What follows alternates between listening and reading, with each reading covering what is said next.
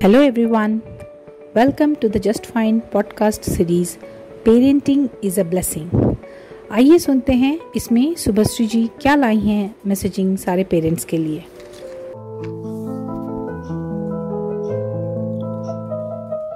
आज प्रेमा ने मुझे लंच पे बुलाया था लंच के बाद इधर उधर की बातें होने लगी तो अचानक उसका बेटा अंकित आया और कहने लगा कि मम्मी, मुझे एक ए फोर शीट चाहिए। उसने कहा, डैडी को कॉल कर दे, शाम को ले आएँगे। मैंने कहा, पास में ही तो शॉप है। उसे जाने दे, वह खुद ही ले आएगा। लेकिन प्रेमा ने एकदम से मना कर दिया। बोला, नहीं नहीं, हम उसे अकेले नहीं भेजते। वह अभी काफ़ी छोटा है। मैं हैरान थी। मैंने उसे समझाया कि वह बारह साल का है।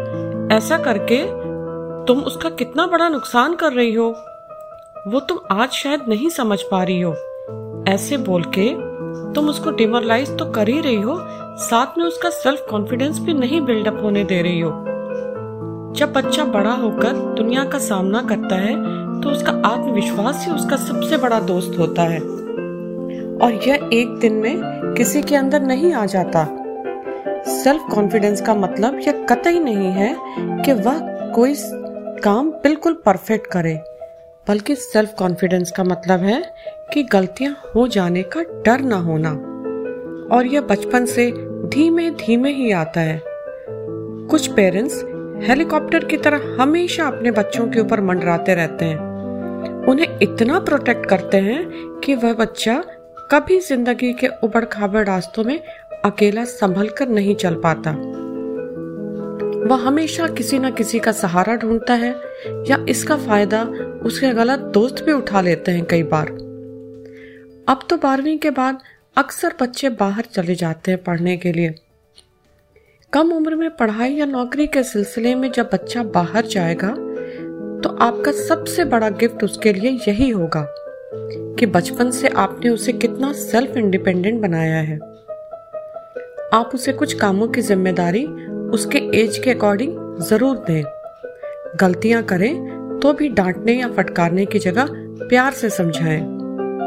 जैसे एक पंद्रह साल के बच्चे को आप अपने साथ बैंक ले जाएँ। फॉर्म भरते, एटीएम से पैसे निकालते या बाज़ार से सामान लाते लाते उसे अजनबियों से बातें या डील करना अनायास ही आ जाएगा। इसलिए आज की मेरी टैगलाइन है, don't make your child a bonsai. Let him grow like a big tree. Thank you.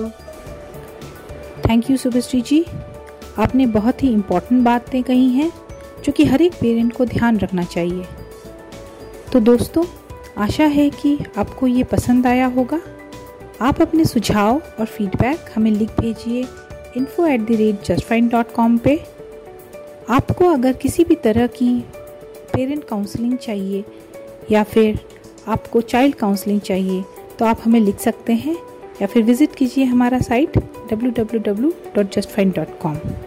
आज के लिए इतना ही। Good bye